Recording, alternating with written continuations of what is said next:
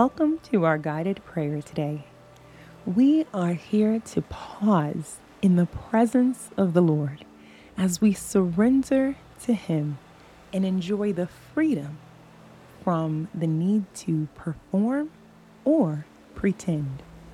I pray you are blessed in every way, that your soul is nourished, and that you feel the permission to slow down right here, right now. Before we begin, take a moment to breathe and make room as we prepare to read 1 Samuel chapter 30, verse 6. Take a deep breath in, out. Breathe in His presence, His love, His joy. As you breathe out, confusion, frustration, and fear. In, out. Invite the Holy Spirit to speak with a small prayer like this Speak, Lord, your servant is listening. As I prepare to read our scripture today, listen closely follow along or simply repeat after me. Consider what word or words the Holy Spirit may be highlighting and take a moment to write down or say the phrase or idea the Holy Spirit has highlighted to you during our prayer time. Doing so will help you return to it at a later time to see what he may want to say further. 1 Samuel chapter 30, verse 6 reads And David was greatly distressed, for the people spoke of stoning him, because all the people were bitter in soul, each for his sons and daughters. But David strengthened himself in the Lord his God. Let's pray.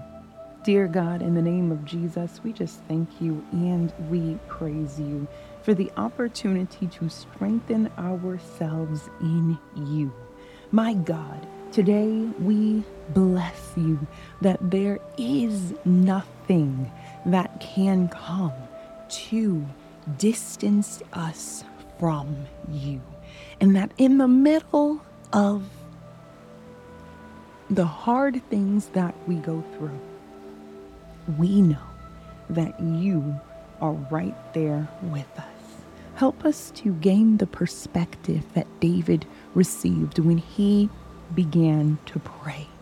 It's in prayer, Lord God, that we learn to praise you even when we don't feel as if there is anything praiseworthy in our lives.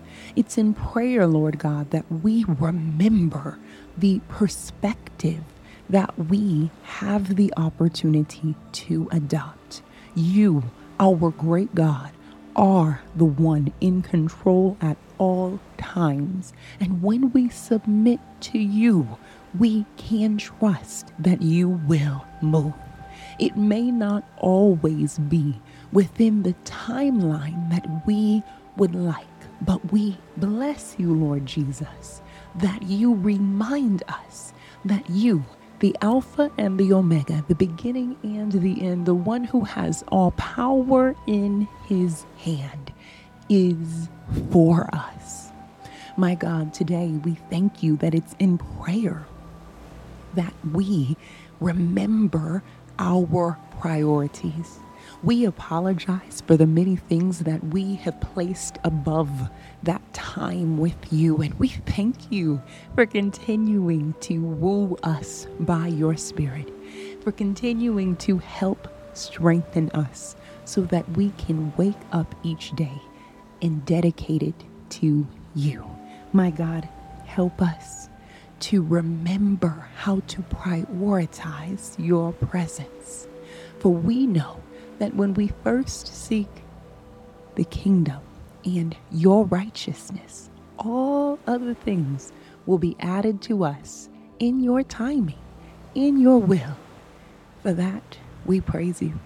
We praise you that prayer relieves the pressure, that prayer reminds us that we don't have to know all of the answers, and that prayer continues to protect us day in and day out from the wiles of the enemy.